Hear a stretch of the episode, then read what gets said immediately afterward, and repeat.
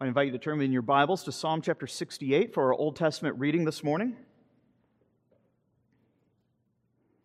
It's a somewhat lengthy psalm, but a psalm that I think deserves uh, some close attention as it has certain resonances with what we will hear in this morning's sermon text. Here, um, the psalmist speaks of the great victory of our Lord. And this is, in fact, the same psalm that Paul will cite in Ephesians chapter 4, speaking of Christ's ascension into heaven and the kingdom that he has received by his resurrection from the dead. Psalm 68, concerning the kingship of our God. God shall arise, and his enemies shall be scattered. Those who hate him shall flee before him. As smoke is driven away, so you shall drive them away. As wax melts before the fire, so the wicked shall perish before God. But the righteous shall be glad. They shall exult before God, they shall be jubilant with joy. Sing to God, sing praises to his name. Lift up a song to him who rides through the deserts. His name is the Lord, exult before him. Father of the fatherless and protector of widows is God in his holy habitation. God settles the solitary in a home and leads out the prisoners to prosperity, but the rebellious dwell in a parched land. O God, when you went out before your people, when you marched through the wilderness, the earth quaked. The heavens poured down rain before God, the one of Sinai, before God the God of Israel. Rain in abundance, O God, you shed abroad. You restored your inheritance as it languished. Your flock found a dwelling in it. In your goodness, O God, you provided for the needy. The Lord gives the word. The women who announce the news are a great host. The kings of the armies, they flee, they flee. The women at home divide the spoil. Though you men lie among the sheepfolds, the wings of a dove covered with silver, its pinions with shimmering gold. When the Almighty scatters kings there, let snow fall on Zalmon. O mountain of God, mountain of Bashan, O many peaked mountain, mountain of Bashan, why do you look with hatred, O many peaked mountain, at the mountain that God has desired for his abode? Yes, where the Lord will dwell forever. The chariots of God are twice 10,000, thousands upon thousands. The Lord is among them. Sinai is now in the sanctuary. You ascended on high, leading a host of captives in your train, and receiving gifts among men, even among the rebellious, that the Lord God may dwell there. Blessed be the Lord who daily bears us up. God is our salvation. Our God is a God of salvation, and to God the Lord belong deliverances from death.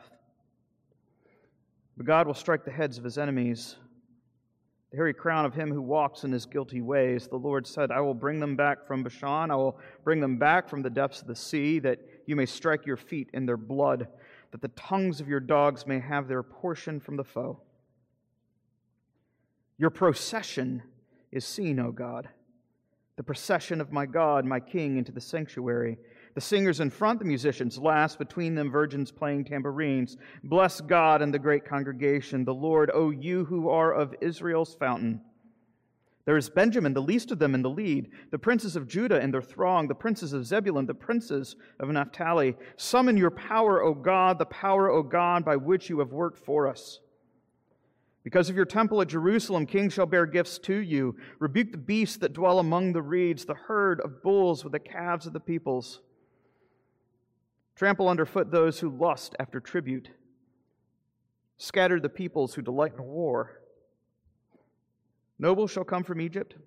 Cush shall hasten to stretch out her hands to God. O kingdoms of the earth, sing to God. Sing praises to the Lord to him who rides in the heavens, the ancient heavens. Behold, he sends out his voice, his mighty voice. Ascribe power to God, whose majesty is over Israel, and whose power is in the skies.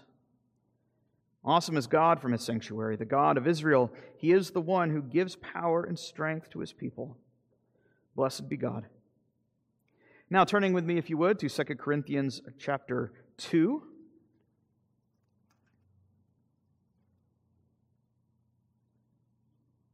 We'll look this morning at verses 12 to 17.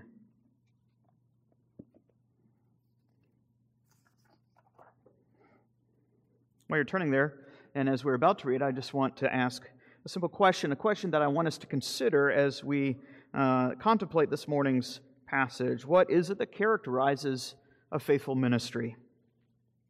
Is it success? Is it numbers? Or is it something else? With that question in mind, what characterizes a faithful ministry? Let us hear now God's inspired word. Paul speaking that when I came to Troas to preach the gospel of Christ, even though a door was open for me in the Lord, my spirit was not at rest because I did not find my brother Titus there. So I took leave of them and went on to Macedonia.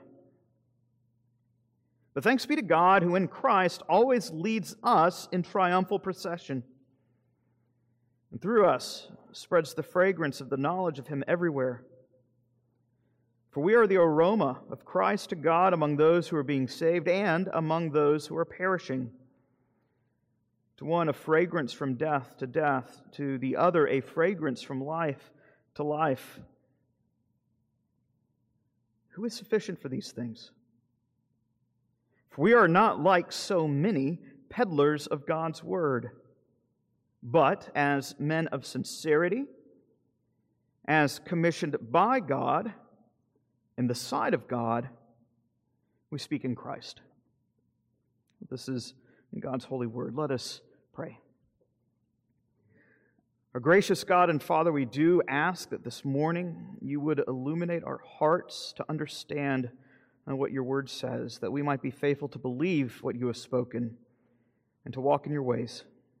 We ask these things in Christ's name. Amen. A number of years ago, I had to catch a connecting flight in uh, Frankfurt, Germany. I don't know if you've ever been to this airport. It's a, it's a massive international airport. Uh, and I think it's rather a stroke of marketing genius the way in which they have the airport set up, because to make it from one connecting flight to another, you have to make it through the massive uh, duty free shop. Uh, and this isn't just simply like a duty free shop you might find at the Portland airport or, or some other uh, airport. Here, it feels like you're walking through a giant shopping mall. The very first thing you have to walk through is the, the massive perfume section.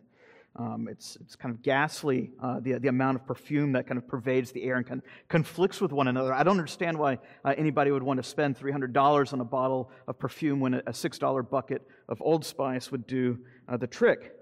These are, these are smelly chemicals in a, in a fancy bottle. I'm not uh, knocking you if you have a, a fancy bottle of perfume, by the way. I'm just saying Old Spice is much better. But the ancient world made perfumes as well. Of course, they didn't have the luxury of having these, these massive chemical laboratories uh, to, in which to make them. If you wanted to make a, a vial of perfume, uh, there was really only one thing you could do. You would take a, a, a fragrant flower and then you would crush it. You would crush it so that the oils would uh, exude from the flower, and you would squeeze its oils and distill it into the little vial. And you think, how many how many flowers have to be crushed just for just a little vial of fragrant perfume? Think of all the, the amount of time it takes for that flower to blossom, the beauty that it brings, and that its final end, of course, is to be crushed so that the fragrant aroma uh, would be used for yet another purpose.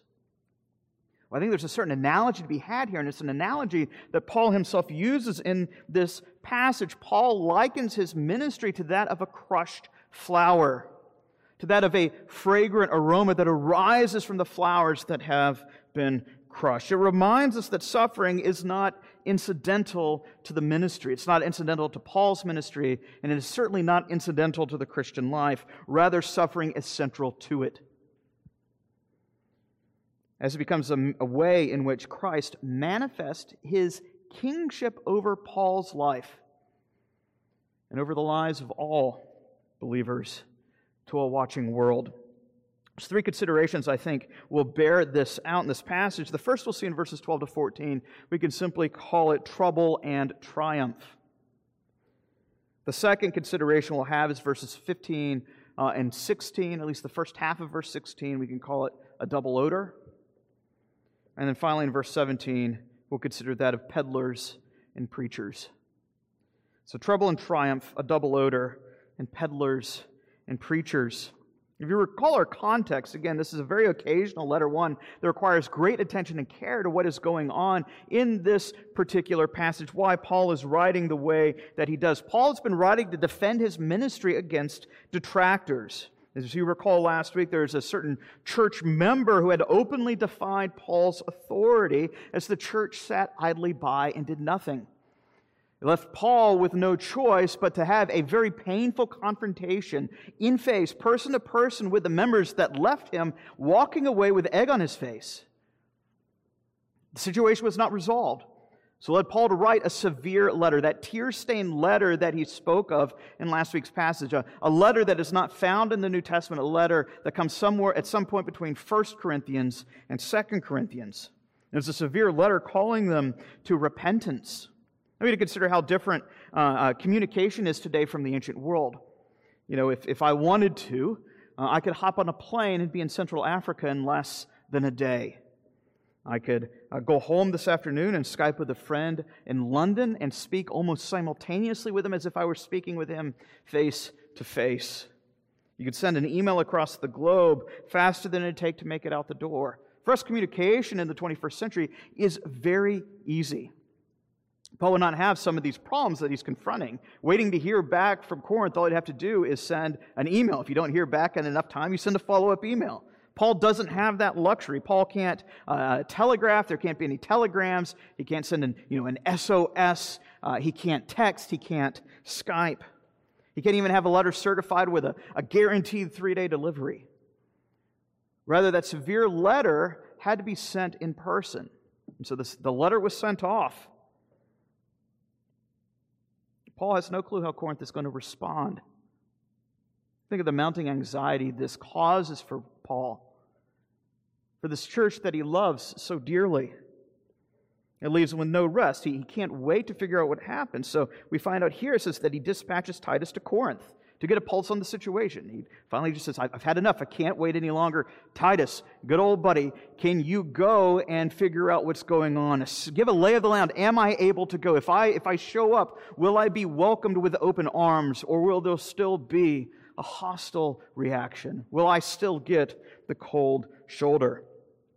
Well, during this delay, during this wait, there's a golden opportunity, this open door, so to speak, uh, that arises for Paul. A missionary opportunity uh, in the city of Troas. Uh, Troas is a, a, port city on the, the coast of uh, western Turkey. Uh, and, and, it's, a, it's a, an opportunity that they had been waiting for. The opportunity finally arises.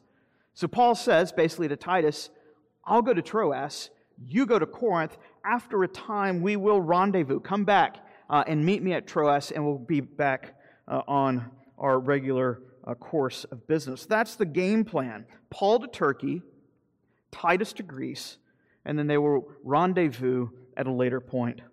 Well, Paul, Paul begins to labor uh, in this new area. This is the moment he's been waiting for, yet he's so distressed despite this golden opportunity that stands before him. He's so distressed uh, by the fact that here's a church on the verge of falling apart in Corinth that he is unable to focus. He is not able to give that, that simplicity of focus, that singularity. He's so distracted, he actually ends up leaving this golden opportunity of Troas because the question of Corinth weighs too heavily on him. Now, if you recall, well, Paul in, in the uh, chapters 1 and 2 had talked about what his initial plan was. His initial plan was for him to go uh, eventually uh, to Corinth, then Macedonia. Well, it turns out that the last ship, so to speak, has come into port for the season, and Titus is still nowhere to be found. Paul doesn't know how to get a hold of Titus either. He doesn't know what has happened to his co laborer. And after a period of time waiting for Titus, and now Titus doesn't show. So now there's this, this added burden. He doesn't know how Corinth is going to respond, and now he also does not know where Titus is. So Paul leaves Troas for Macedonia. Again, remember that, that, that his prior plans is to go to Corinth first, then Macedonia. What does Paul do? He bypasses Corinth altogether because he still doesn't know how he's going to be received. He goes straight to Macedonia to meet with the churches there. You think of Thessalonica uh, and um,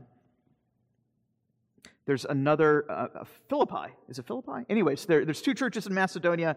I think those are it. Double check your geography. Don't have my degree in geography, so um, if I'm wrong, correct me. But Paul's goal is to go to Macedonia, but the suffering will not relent.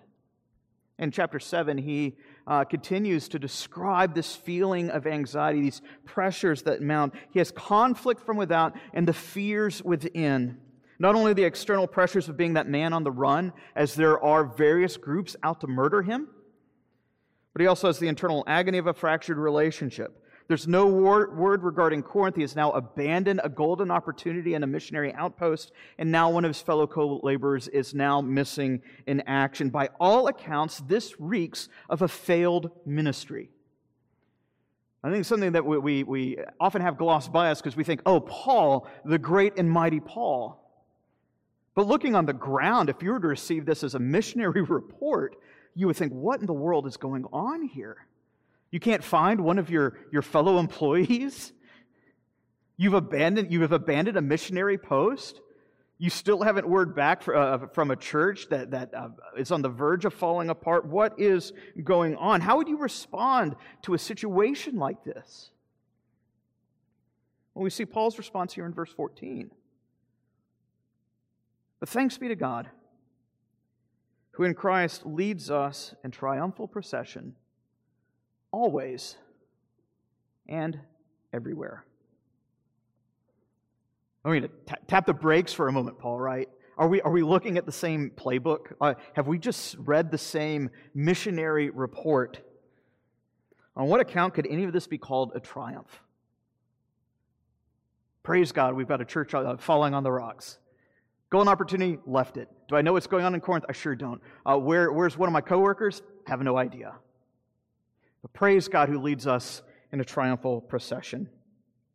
Here, this is Paul's words. There is no rest for my soul. How can Paul call this a triumph? Is he just trying to have kind of some doughy eyed, kind of candy cane, unicorn picture, uh, kind of painting a flowery image of what's not really the case? What we see here is Paul calls all of this a victory. All of it. Note the comprehensive scope to which he attributes praise to God. You know, he's not simply, well, praise God that, my, that I'm, I'm still alive. Nobody hasn't killed me yet. No, he says he calls, he calls this a victory. How much of this is a victory? All of it. Verse 14 Christ, who leads us in triumph, how often? Always. And where? Everywhere. All times, all places, Paul's ministry exhibits the triumph of Christ. In other words, even Paul's suffering constitutes part of Christ's victory. It's not something that falls uh, uh, outside, uh, uh, it, it's not a blip on the radar screen. It's not something that's happening in the peripheral vision of Christ, so to speak, as he sits on the throne on high. What Paul is saying is that all of his failures, all of his anxieties, all of his fights, his fears, they are not a blip on the radar screen. This is not an accidental oversight. Rather, these very fears exemplify Christ's own triumph over Paul. You know, in the ancient world, there was something known as a triumphal procession, particularly in the Roman world. Whenever a Roman general had defeated the enemy, the city where the battle took place, or near where the battle took place, would host a massive parade. And in the cavalcade that ensued, the general would leave, lead a triumphal procession into the city, leaving in uh, his train his captives, those whom he had subdued and subjugated in the midst of battle. These prisoners of war, as they are now led to their death and sacrificed, as incense is offered up to the Roman general's deity. In the ancient world, we have over 350 accounts of these triumphal processions recorded in the Roman world. Such imagery would be imprinted on the minds on everybody in the first century. To use that language of triumphal procession. that Greek word here, that verb to lead in triumphal possession, uh, procession, only occurs two times in the New Testament. First instance we find in Colossians 2:15 where Paul praises Christ for having and I quote disarmed those demonic rulers and authorities at the cross and has put them on public display by leading them in a triumphal procession. Colossians 2 Christ has subjugated the forces of darkness by leading them in that triumphal procession. They are the captives in his train. The second instance we find is here in 2 Corinthians 2:14 where it is not the demonic rulers who are the objects of Christ's triumph, but rather it is Paul himself. Not just Paul, but all believers. Look at that language here. Thanks be to God who in Christ leads us in triumphal procession. If you look at older translations, there's a, there's a real struggle with how to translate this particular verb. If you look at the King James Version, or, or even my, my favorite translation, the New American Standard, if you read uh, Calvin on this matter, they um, will translate it something like this Thanks be to God who always leads us in triumph. The implication being, and, the way in which that's interpreted is thanks be to God who, who, who leads us along as co victors in the party. But there's a problem with that translation and that interpretation. That's not what the word means. Paul is not saying that God has caused Paul to triumph in Christ. Rather, the language is this that Christ has triumphed over Paul. In other words, Paul is not a co victor riding alongside in Christ's golden chariot leading the life of, of greatness and power and success. Rather, Paul is a prisoner of war, being led on a death march. That's the imagery that Paul has in place here. It's one that makes much better sense of the passage that we have before us. Paul is in fact, in effect, saying, My repeated sufferings, my daily deaths, they are evidence of Christ's mastery over me.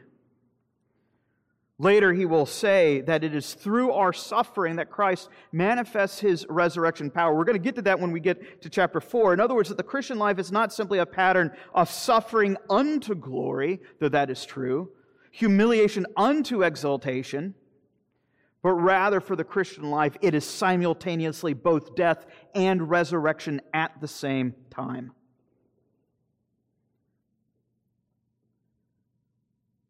That for the Christian, his suffering is the way in which the resurrection power of God is manifested in the mode, the form of suffering and weakness. As Paul began every, nearly every one of his letters, not simply Paul, an apostle of Jesus Christ, but also Paul, what? A bond servant. Paul, a slave of Christ. Right, we live in a country whose history has been riddled by the evils of the transatlantic slave trade. We live in an era that extols the virtues of independence and autonomy, and so we cringe when we hear that word of slave or bondservant. That's why you'll see a lot of translations uh, uh, uh, just translated servant. It's still a good word, but it's much more, uh, more than, than simply like somebody's butler. It's a much stronger word than that. We forget that we have the repeated phrase given and testimony given throughout the New Testament you are not your own, for you have been bought with a price. You are now the personal possession of Christ Almighty. What is your only comfort in life and death?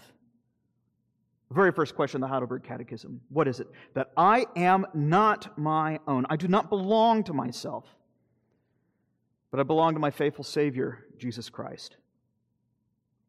We are property of another. Jude 4 describes Christ in the same terms that Christ is our master and our despot. As we've been made slaves of the kingdom of righteousness and of grace. So, Paul's ministry embodies this very message. It is a ministry of suffering and death. Paul does not simply preach the cross while he flies home in a private jet. Rather, Paul bears the cross.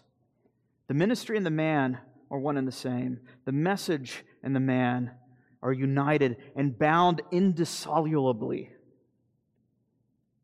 It is not simply a message of the cross that Paul brings, it is a ministry of the cross, as every day of Paul's life is a reflection of suffering in union with his Savior. It is a life of cross bearing. The very thing our Savior said was requisite and would happen to anyone who seeks to follow him. Paul's suffering is central to his ministry. It lingers like a sacrificial incense that is being burned. As the conquering king enters a conquered city in triumphal procession. See, Paul has been taken captive as a prisoner of war. We tend to forget that Paul was the great foe of the ancient church. Read the first opening chapters of Acts. Paul is the one putting Christians to death. Yet now King Jesus is the one who has subjugated the church's greatest foe and has now made his greatest foe his captive.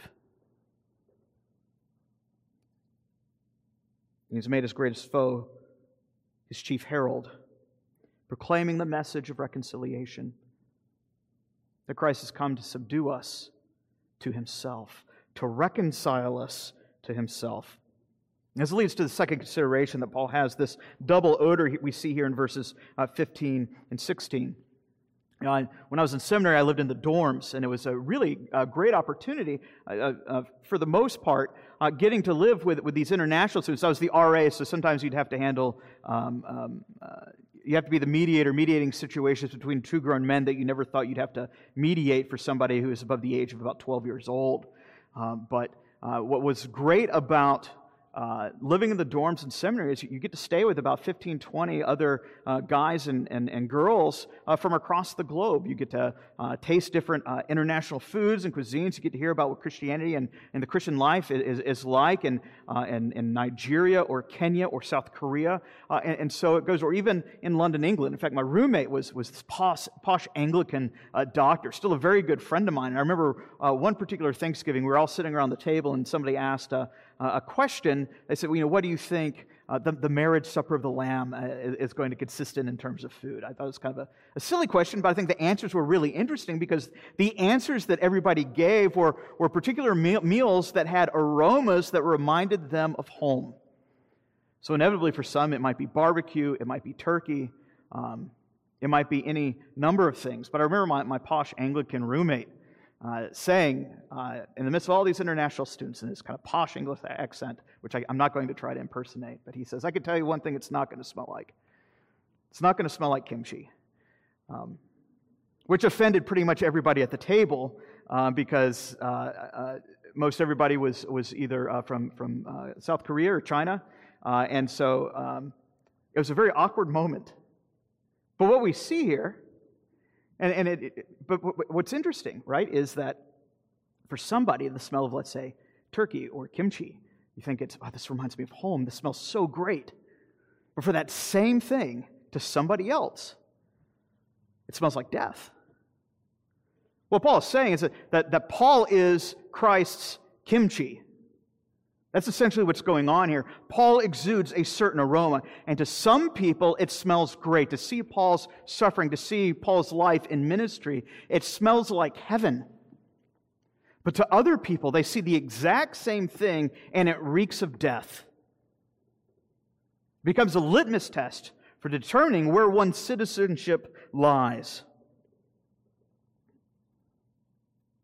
Objectively speaking, Paul's ministry is the aroma of Christ's victory. That's what he's talked about in 12, uh, verses 12 and 13. It demonstrates that Christ has triumphed over Paul. But subjectively, that triumph, the way in which it's manifested itself, it's, people have different reactions to that. To those being saved, Paul says, it's the ministry of a fragrant life.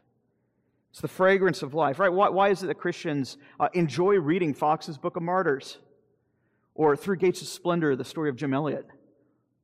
Why, why would anybody want to enjoy reading Jim Elliot's story, a, a, a, a martyr who's missionary, uh, who's a missionary who's martyred in the 1950s, before any uh, of, of that uh, Ecuadorian tribe has, has even heard the gospel? You think, how is that a triumph? But for those who know the rest of the story, you see how it leads to a triumph. It's the logic of the cross. It doesn't make sense. This is not how things work according to how we would expect them to play it out, but such is the logic of the cross. To those being saved, the ministry of suffering and death is a fragrant aroma. But to those being destroyed, it is the stench of death. Paul's ministry serves as a litmus test where one stands in relationship to the cross. Do you find the message of the cross sweet, or is it offensive? Is it odious? Is it the power of God unto salvation, or is it foolishness? Right? Which do you think it is? Is it foul or is it fair? There is no third option. Paul has already said this much in Corinth, 1 Corinthians 1, that the message of the cross is what? It is foolishness to those who are perishing. For those of us who are being saved, it is the power of God, it is the wisdom of God. Now, here lies the logic of the cross. If Christ has made you his, your life may look like death, but it'll smell like heaven. This runs absolutely contrary to everything you hear from the health and wealth prosperity gospel preachers. That the glory is to be found in this life, that the victory is to be found in this life, that the triumph is to be found in this life. What Paul is saying is the exact opposite. Paul says, Among the host of the earth, we are scum of the earth. We're among uh, all men most miserable. Just as a flower is crushed to make perfume, so the crushing and suffering of the Lord's saints arises as a sweet aroma to him. What does Isaiah 53 say uh, concerning the suffering servant? It pleased the Lord to crush him. What does the psalmist say in Psalm 116? Blessed in the sight of the Lord, or precious in the sight of the Lord, is the death of his saints. How can we say that in any other context? It's through the logic of the cross only that we can understand these sayings. For those who are perishing, the message of the cross, a life lived under the cross, that life of self denial and, obe- and um, obedience, is a message that reeks of foul. Nobody wants to hear that. But for those of us who belong to Christ, the message of the cross, the message of self denial, never smelled sweeter. Go then, earthly fame and treasure, come disaster, scorn, and pain. In thy service, pain is pleasure, and with thy favor, loss is gain. It's one of my favorite hymns. When we consider the weightiness of such a ministry, that when you sign up for the Christian life and, and count the cost, those who desire to live a godly life in Christ Jesus will suffer persecution, Paul writes. They'll suffer, suffer, tribulation. Paul writes, in light of this ministry that we have, who is sufficient for this? Who would ever sign up for such a ministry? Who is competent to live such a ministry out? Who can bear under such a ministry? It's not a rhetorical question that Paul is asking. He actually answers this question in chapter 3, verse 5. Who is sufficient? Paul says, I am. But not because I am self sufficient but because God has made me sufficient. What Paul is beginning to target here is yet another problem facing the Corinthian church. It's not just this disaster that's arisen from, from the botched church discipline case. It's not just the constant infighting uh, and, and the boasting uh, and, and the various forms of immorality with which uh, the Corinthian church is struggling against. There is now also the added problem that the church has begun to be seduced by celebrity preachers. Paul's going to target them more clearly in chapters 10 to 13 when he mocks them and calls them super apostles. These celebrity preach- preachers who have come in preaching a message of health and wealth, of strength,